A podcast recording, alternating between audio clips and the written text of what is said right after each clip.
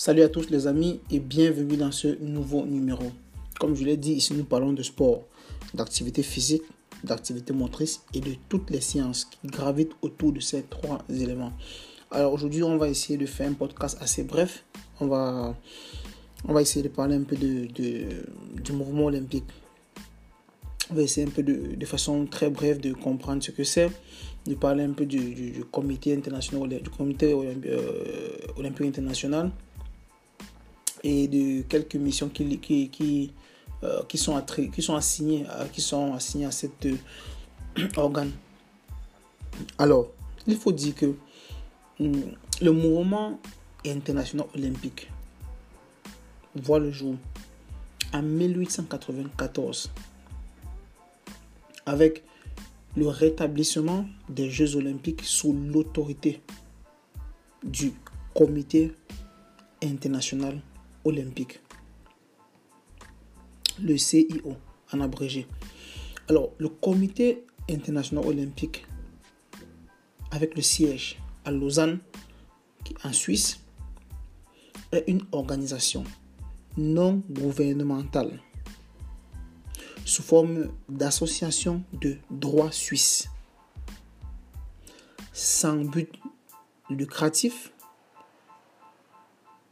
est doté d'une personnalité juridique en vertu de la loi sur la protection de euh, sur la, en vertu de, doté d'une personnalité euh, juridique en droit interne.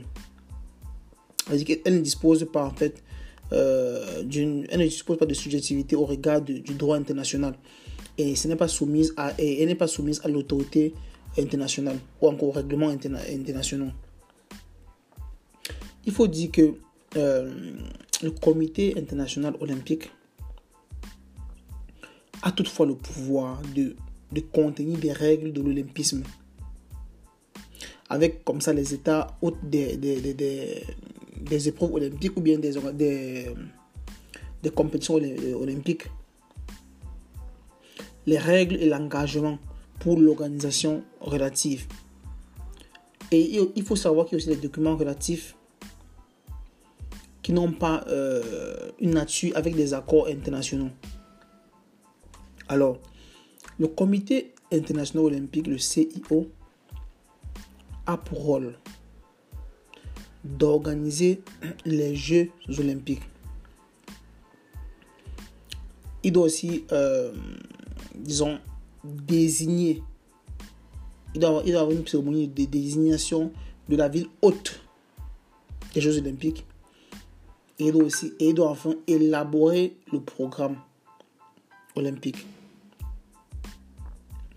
Alors le contrat, euh, il y a un contrat entre euh, euh, le, le, le, CI, il y a un contrat entre le, comité international olympique et le comité national olympique.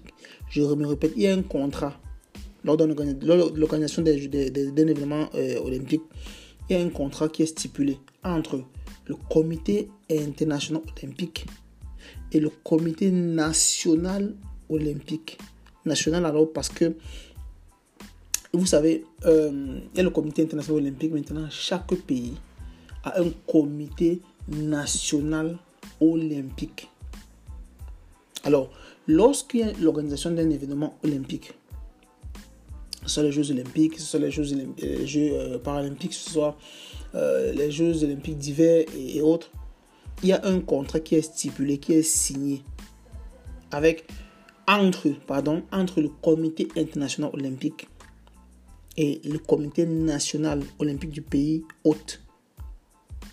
Alors, le comité, dans ce cas, le comité international olympique va déléguer, il délègue la supervision de la logistique et l'équipement des installations sportives à, un comité d'organisation. C'est très important de comprendre cela.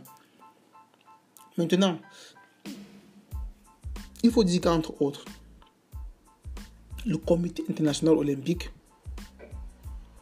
reconnaît les comités nationaux olympiques, comme je l'ai dit, de chaque pays, par un acte unilatéral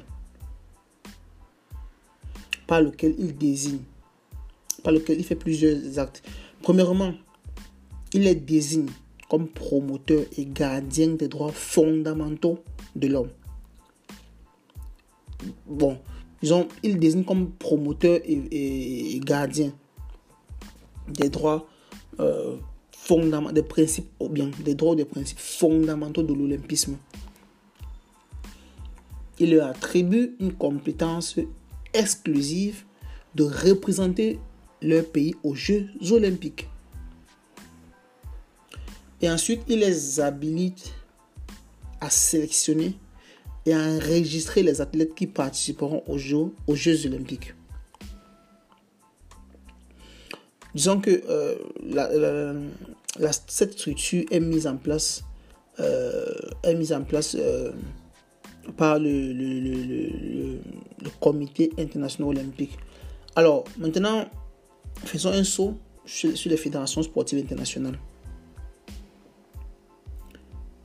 Les fédérations sportives internationales, parce que vous savez, il y a toujours des, débats, il y a toujours des, querelles entre les fédérations et, les confédérations. Parlons ici des fédérations sportives internationales. Enfin, on va parler aussi des fédérations sportives nationales. Alors, les fédérations sportives internationales sont des associations privées à but non lucratif et dotées d'une structure fédérative avec une personnalité juridique de droit privé conformément à la législation de l'État où se trouve le siège social. Je me répète, les fédérations sportives internationales sont des associations privées à but non lucratif dotées d'une structure fédérative avec une personnalité juridique de droit privé conformément à la législation de l'État où se trouve leur siège social. Ou bien où est établi le siège social, entre, entre, en, en d'autres mots. Alors, la Fédération sportive internationale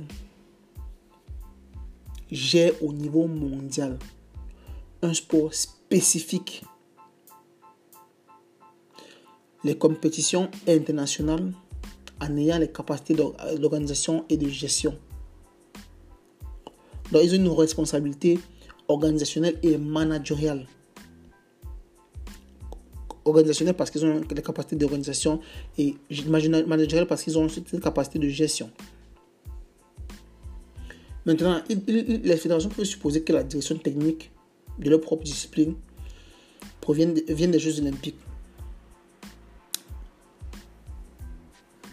Et, ces fédérations ont un organe législatif, un organe directeur, un organe exécutif, bon, des organes consultatifs et enfin des organes décentralisés. Il y a aussi des organes de justice. Entre autres, les fédérations sportives internationales sont chargées de l'administration de la discipline sportive dans leur territoire respectif ou bien dans la discipline euh, sportive de, la, de leurs compétences. Finissons maintenant le podcast avec les fédérations sportives nationales.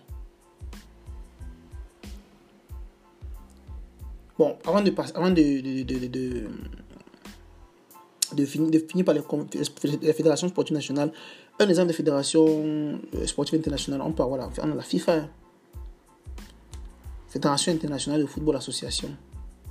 On a la FIBA pour le basket. Voilà. Maintenant, clôturons avec les fédérations sportives nationales. J'espère que pour la, les fédérations sportives internationales, c'est bien clair. Pour que vous compreniez un peu, pour que nous comprenions un peu tous ensemble comment la FIFA devrait se comporter face aux, différentes fédérations sportives nationales. Je ne veux pas entrer trop dans les détails parce que je n'ai pas, cette compétence. ou bien cette prétention, ou la prétention d'avoir cette compétence. Alors, finissons avec les fédérations sportives nationales. Il faut dire que les fédérations sportives nationales sont associées sont, associées aux fédérations sportives internationales. Et il, et il existe une seule fédération dans chaque État, dans chaque pays. Et ces fédérations ont l'obligation de prévoir dans leur statut deux clauses. Écoutons, deux clauses.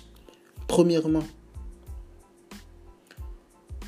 la compétence exclusive en faveur de l'organisation internationale des organes, euh, euh, fédéraux internationaux. La deuxième clause, c'est l'acceptation inconditionnelle du règlement et résolution de la Fédération sportive internationale. J'espère que c'est bien compris. Je dis les deux clauses sont la compétence exclusive en faveur de l'organisation, euh, en, faveur des, des, organes fédéraux internationaux. Et enfin, l'acceptation inconditionnelle du règlement et résolution de la Fédération sportive internationale. Quand on dit inconditionnel, vous comprenez que pardon, une fédération sportive nationale ne, ne devrait pas s'opposer à ce que son supérieur hiérarchique, à, à, l'occurrence la Fédération sportive internationale de, cette discipline. Voilà comme ça ce que je tenais à partager avec vous euh, très rapidement dans ce podcast. Je vous souhaite une excellente journée et je vous remercie pour l'attention.